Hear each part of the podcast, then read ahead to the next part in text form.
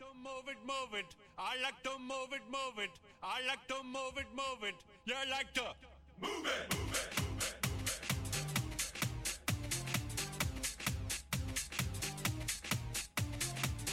All girls all over the world. Original King Julian, Bonnie Gaisman. I love how all the girls 핫하고 도발적인 그녀 이야기. 신현주의 핫득.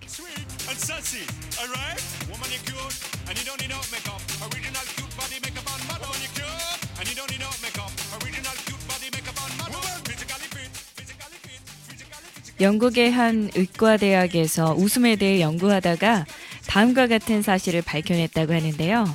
어린 아이는 하루에 평균 400번에서 500번 웃는다고 해요. 그런데 이 어린아이가 커서 장년이 되면 이 웃음은 하루 15번에서 20번으로 감소합니다. 어렸을 때 그렇게 기쁨 속에 잘 웃던 사람이 아, 살아가면서 기쁨을 상실한 채로 웃음을 잃어가는 이유는 삶의 경험에서 오는 어떤 미래에 대한 불안과 염려 때문이라고 합니다. 그런데 우리가 걱정하는 것 중에 진짜로 걱정해야 할 만한 것들이 얼마나 될까요? 우리가 하는 걱정 중에 절대로 발생하지 않을 사건에 대한 걱정이 40%고요. 이미 일어난 사건에 대한 걱정이 30%, 별로 신경 쓸 게 아닌 작은 것에 대한 걱정이 22%, 그리고 우리가 바꿀 수 없는 사건에 대한 걱정이 4%, 우리가 바꿀 수 있는 사건에 대한 걱정이 4%라고 합니다. 결국 사람들은 96%의 어떤 불필요한 걱정 때문에 웃음을 잃어버리고 있다는 거죠. 여러분은 지금 이 순간 얼마만큼의 걱정을 하고 계신가요? 그리고 그 걱정은 여러분들이 바꿀 수 있는 사건에 대한 걱정이신가요? 오늘부터라도, 오늘 월요일부터라도 걱정을 하나, 둘 내려놓으시는 건 어떨까요? 걱정을 해도 달라지지 않는다면 지금 주어진 상황 즐기는 게 좋겠죠. 핫하고 도발적인 그녀 이야기 첫 곡으로 크리스 브라운이 부르는 With You 이 곡으로 시작해 볼게요.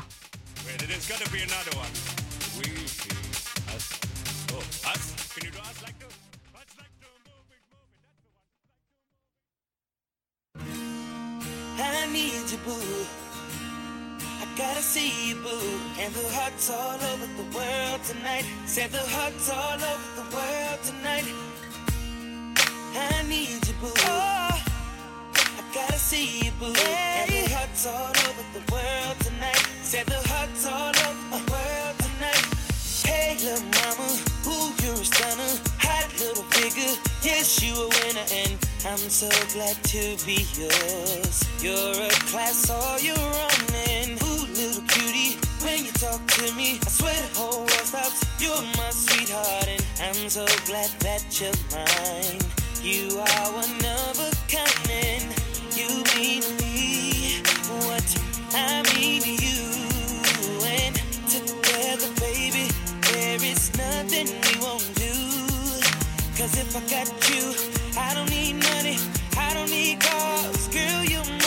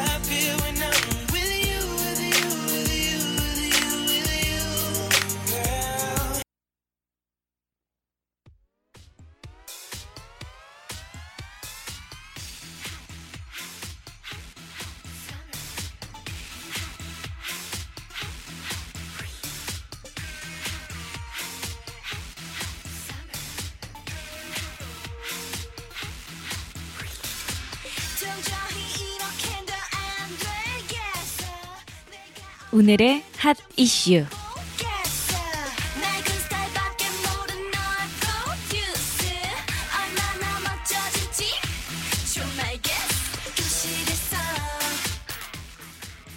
연휴가 끝나고 첫 핫 이슈 소식 북한 뉴스로 시작해 볼까요? 국제사회의 핵 포기 요구 거부. 북한 김정은 당대회 발언은 이렇게 요약되지 않을까 싶습니다. 그러면서 남북 군사회담과 평화협정은 거론했습니다.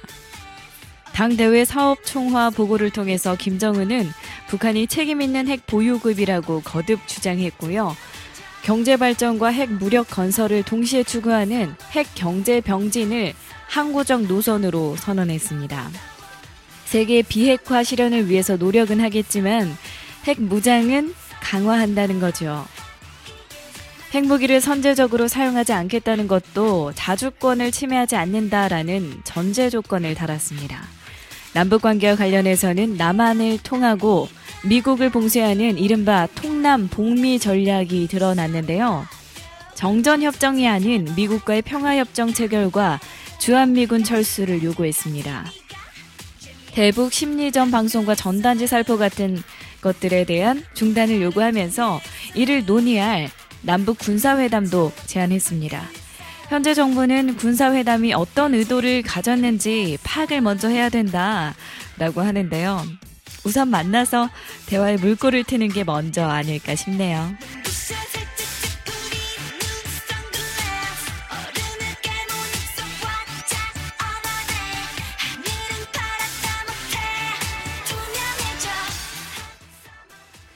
5월 대학 축제 시즌을 앞두고 대학 내 성범죄 비상이 걸렸습니다. 실제로 축제 분위기를 틈타서 여대생들을 성추행한 대학생들이 매년 경찰에 붙잡히고 있다고 하는데요. 몰카 범죄물들이 인터넷 공유 사이트에 올라오고 있는 그런 상황들이 이어지고 있어서 각별한 주의가 요구되고 있습니다. 제가 학교 다녔던 2년 전까지만 해도요. 이런 거는 그때 당시에도 있었는지는 모르겠지만 저 같은 경우는 생각도 안 했던 것 같은데 요즘 들어서 이렇게 대학 내 성범죄가 급속도로 늘어나고 있다고 합니다.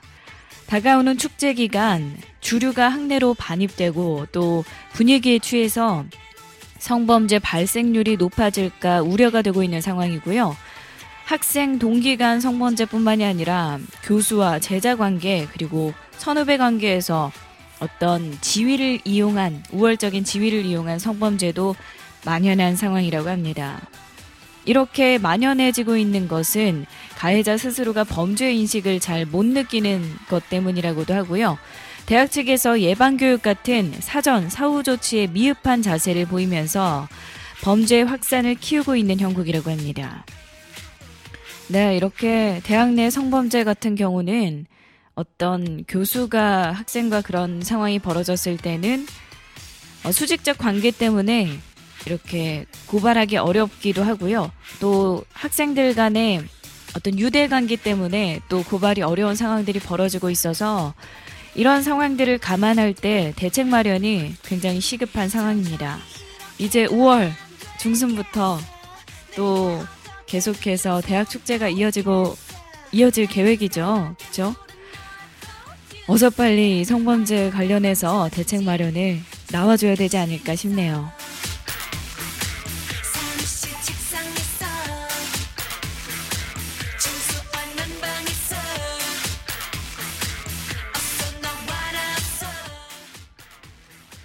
신청곡 한 곡 듣고 오셔서 핫 이슈 소식 이어가 보겠습니다. 이승철이 부르는 서쪽 하늘.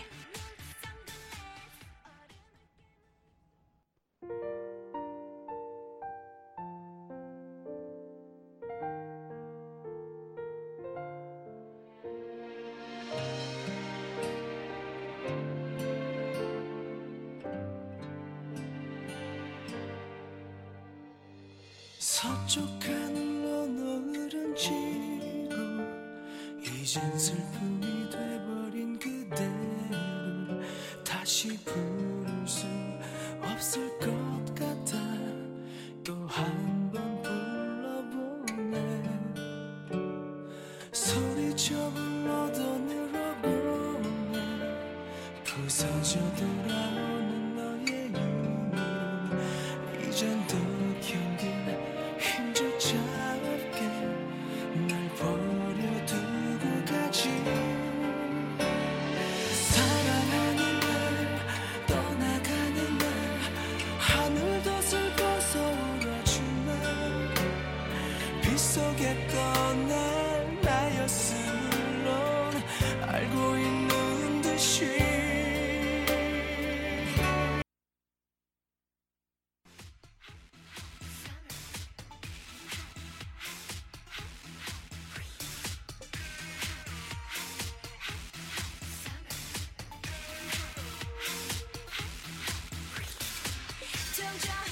이라크 주재 한국 대사관에서 파견 근무를 한 군 간부가 우울증이 생겼다면서 국가 유공자 신청을 냈다가 거절당했습니다. 육군에서 무려 30년간이나 복무했던 전모 씨는 중령으로 전역한 뒤에 정부의 국가 유공자로 등록해달라라고 신청을 했습니다. 10년 전에 이라크의 한국 대사관에서 근무했는데 이 과정에서 본인이 우울증과 외상후 스트레스 장애가 생겼다는 이유였죠. 하지만 보훈처는 이 요청을 거절했고요. 전 씨는 소송까지 냈습니다. 법정 다툼까지 벌어졌지만 결과는 바뀌지 않았습니다.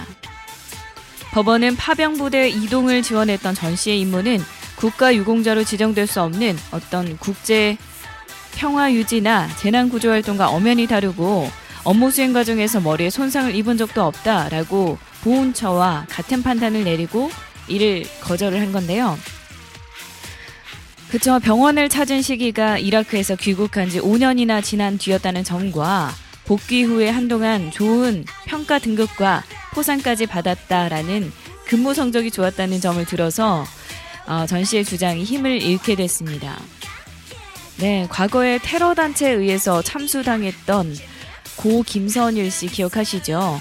김선일 씨의 시신운구 같은 어, 우리 국민의 사고 수습에도 참여했다라는 주장에도 군 장교로 이전에도 여러 사건을 겪어온 점을 고려했을 때 우울증과 직접적인 관련은 없어 보인다 라면서 받아들이지 않았습니다. 사실 이런 거는 인정을 해줘야 되는데 말이죠.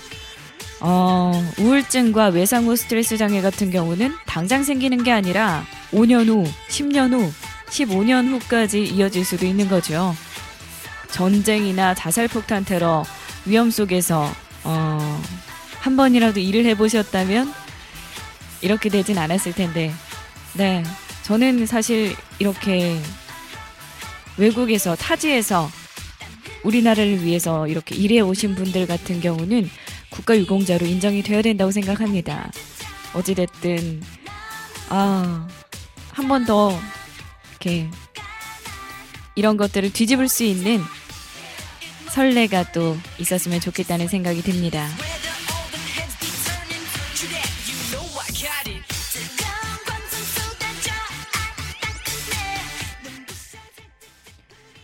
주택 옥상에서 애정 행각을 벌이던 외국인 남녀가 떨어져서 숨졌다고 합니다. 아유, 어떡합니까. 어제 새벽 2시쯤에 용산구 이태원의 한 3층 주택 옥상에서 외국인 두 명이 키스를 하다가 옥상에서 추락했다고 하는데요. 결국 두 사람 모두 숨졌다고 합니다. 사고 직후에 병원으로 옮겨졌지만 두 사람 다 머리를 크게 다치고 만 거죠.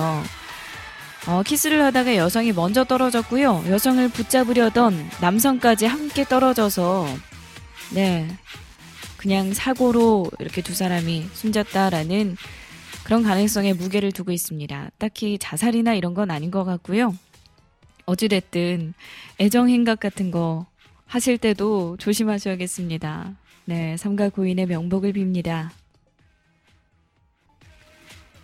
신청곡 한 곡 듣고 다음 코너로 넘어가 볼게요. 노라 존스의 Sunrise.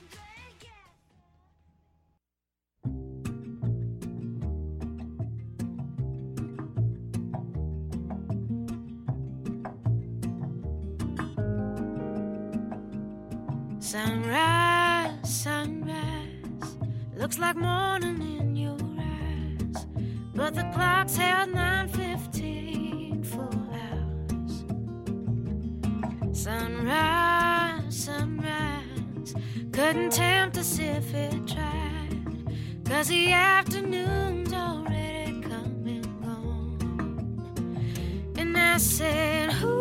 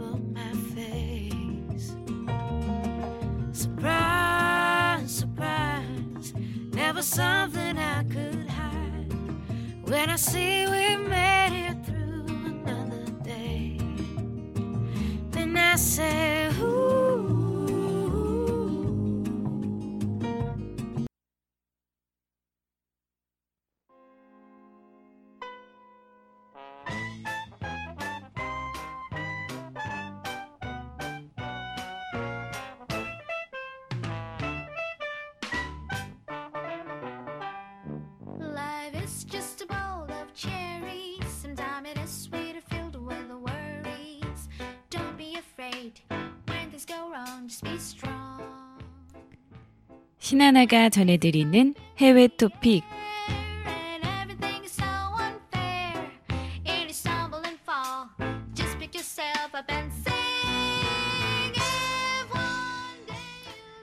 미국에서 이른바 의료 과실로 매년 25만 명 이상이 사망한다라는 연구 결과가 나왔습니다.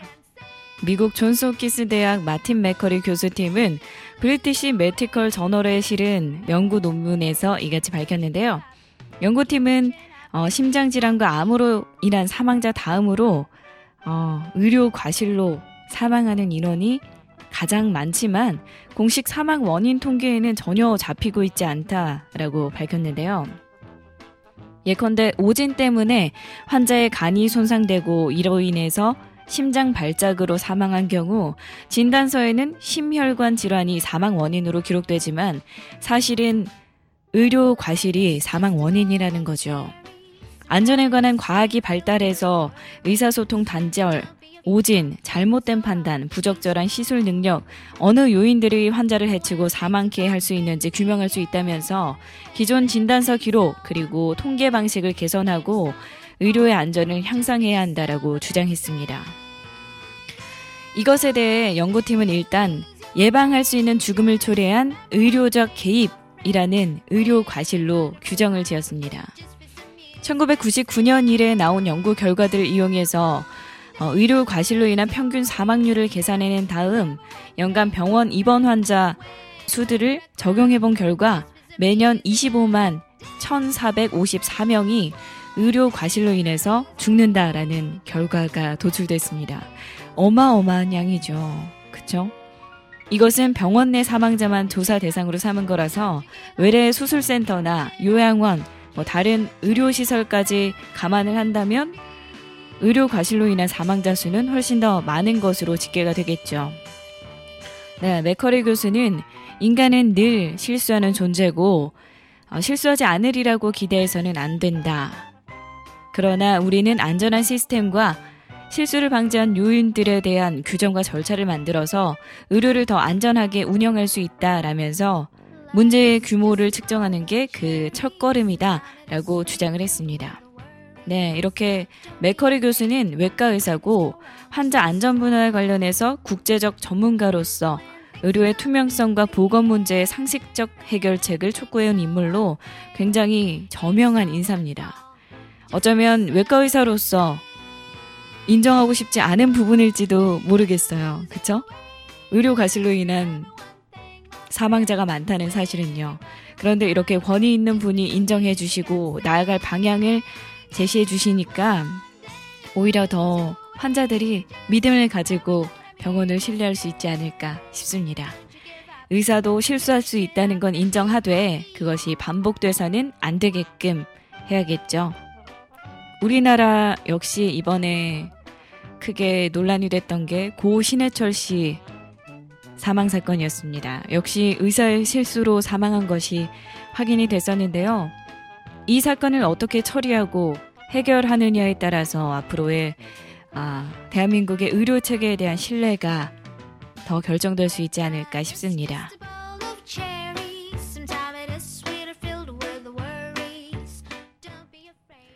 신청곡 한 곡 듣고 오셔서 해외 토픽 소식 이어가 보겠습니다. 김현우가 부르는 가질 수 없는 너.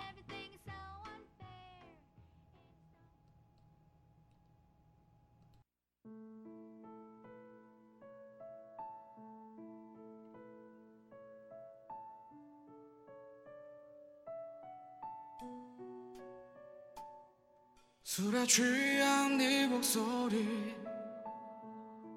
문득 생각났다던 그 말. 슬픈 예감 가누면서 내게로 달려갔던 날 그 밤 희미한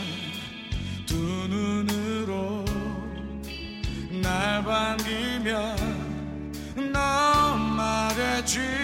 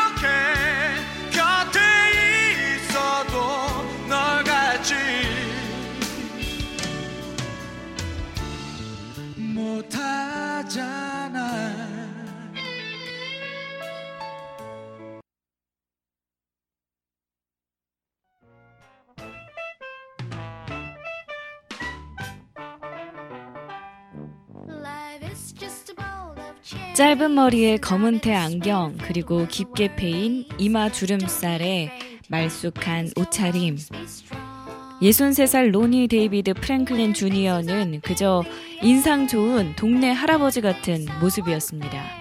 그런데 제가 예전에 한번 말씀드린 적이 있었을 텐데요. 그는 무려 10명의 여성을 살해한 연쇄 살인마 그 주인공입니다.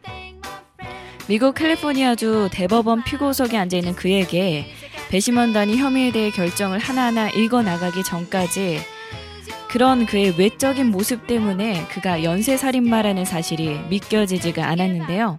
10명, 그것도 30년에 걸쳐서 무고한 여성들을 성폭행하고 잔인하게 살해한 캘리포니아주 역사상 최악의 연쇄 살인마인 그를 현지 언론들은 The Grim Sleeper라는 별칭으로 불렀습니다. grim은 음산하다라는 뜻이고요. sleeper는 일반적인 생활을 하면서 몇 년간 그냥 일반인처럼 지내다가 스파이로 활동하는 사람들을 일컫는 신조어인데요. 그래서 음산한 스파이다라는 의미겠죠.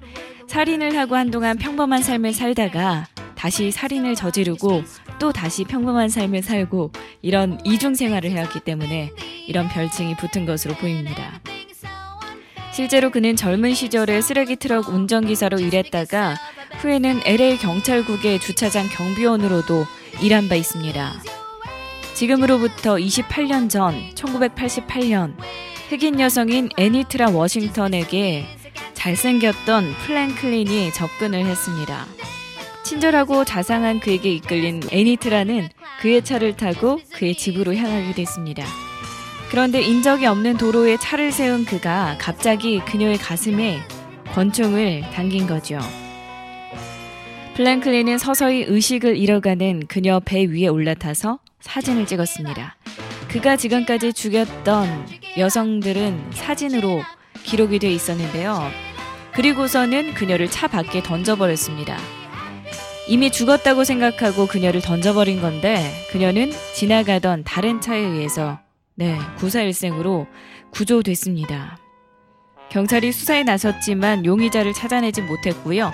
결국 당시 미해결 사건으로 종결 처리된 바 있습니다.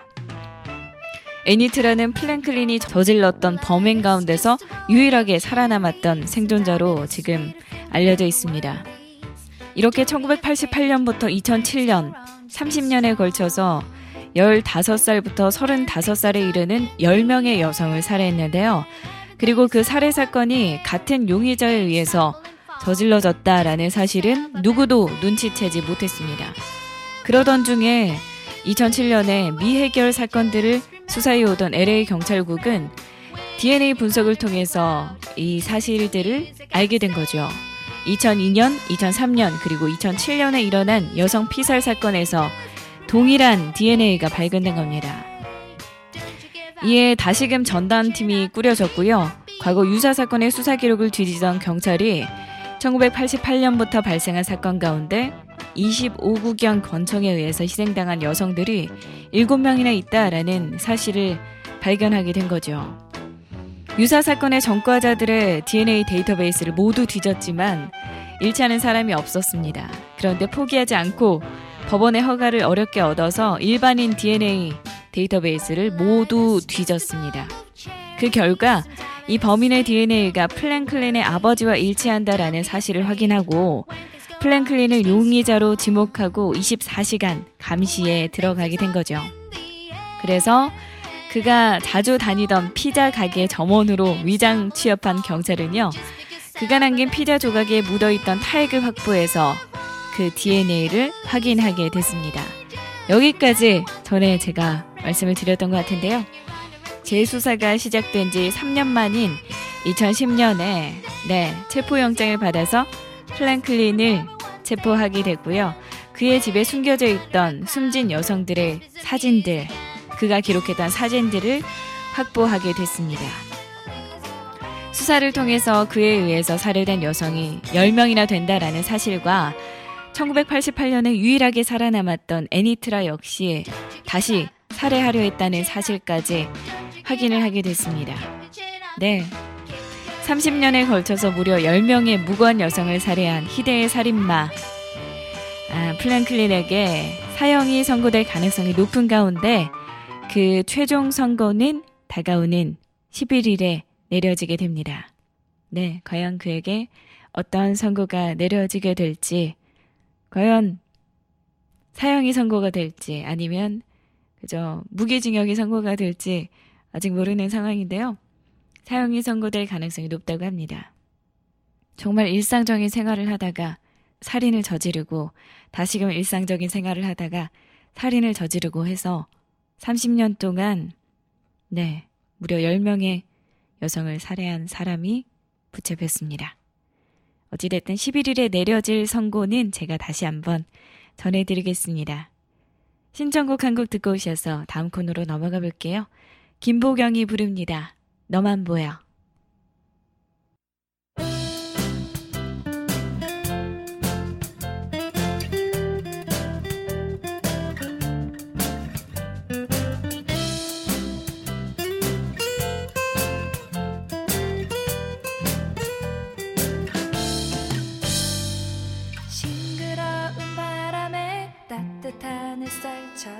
나에게 다가온 너란 사람. 하나부터 열까지 모든 면이 좋았어. 단점이 어디 있겠어? 너란 그대 난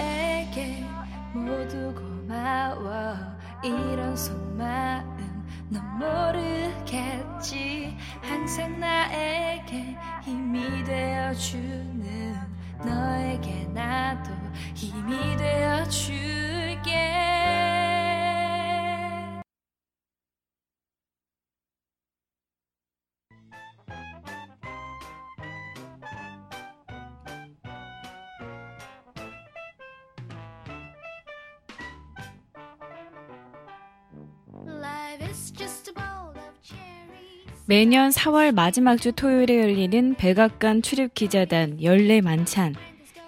1920년부터 100년 가까이 계속된 행사였는데요. 대통령의 뼈 있는 익살이 전통입니다.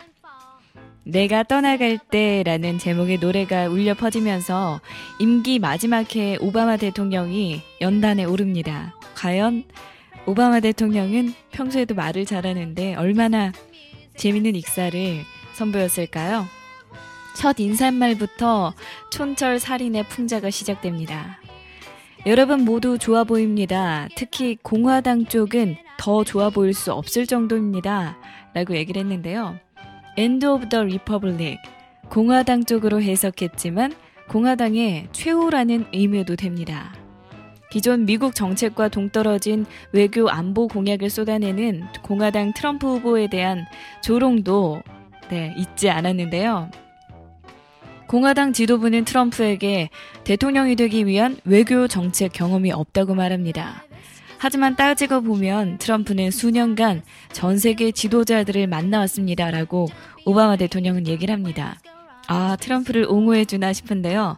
미스 스웨덴, 미스 아르헨티나, 미스 아제르바이젠 이런 얘기를 하네요. 네, 세계의 여성 미모 대표들을 만나본 거죠.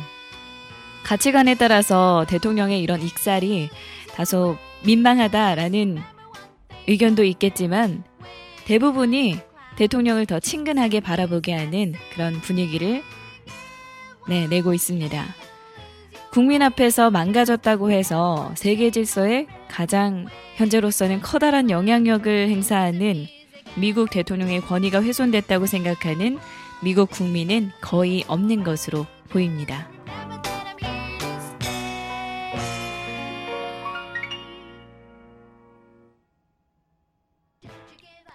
네, 해외 토픽 소식이 길어졌네요. 다음 코너로 바로 넘어가 보겠습니다.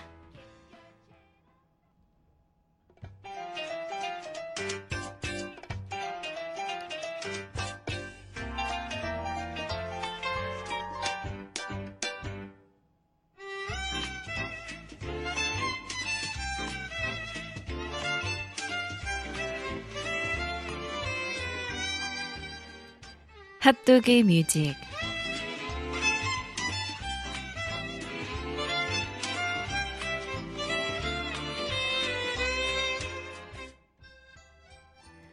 하루 한 곡 여러분과 제가 함께 듣는 핫도그 뮤직 코너입니다. 오늘은 아이돌 노래를 들려드릴 텐데요. 제가 어, 핫 이슈 소식을 전해드릴 때 시그널 곡이죠. 핫 썸머를 부르는 걸그룹 FX의 노래. 네, 오늘 들려드릴 곡은 FX가 부르는 아이라는 곡입니다.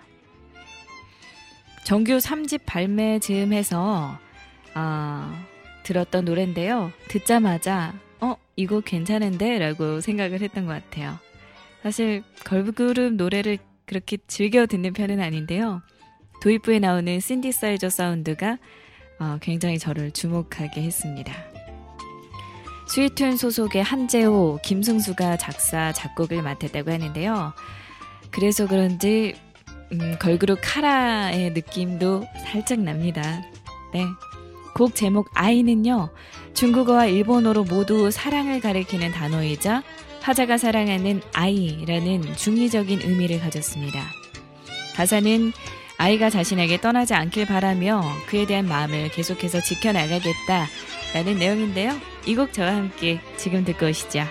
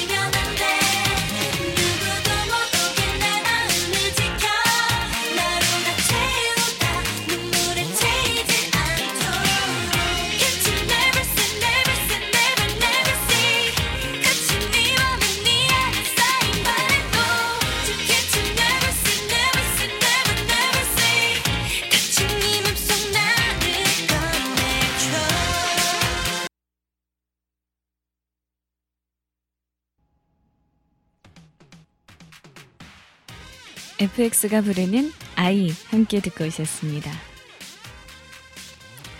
중독성 있는 멜로디가 들어간 후렴구 부분에서 네 특히 이 감정이 잘 드러나는 것 같은데요. 음 저는 FX의 노래 중에서는 굉장히 명곡으로 꼽는 곡 중에 하나입니다. 개인적으로 느껴지기에는 랩트로팝 분위기도 있고요. 몽환적인 느낌도 있고요. 아주 좋게 듣고 있는 그런 곡입니다. 이때 당시에는 어, 멤버가 다섯 명이었죠. 지금은 네 명으로 바뀌었지만 어쨌든 네 명이 된 FX도 승승장구하길 바라면서 오늘 월요일 기분 좋게 이 곡과 함께 시작해 보시는 건 어떨까요?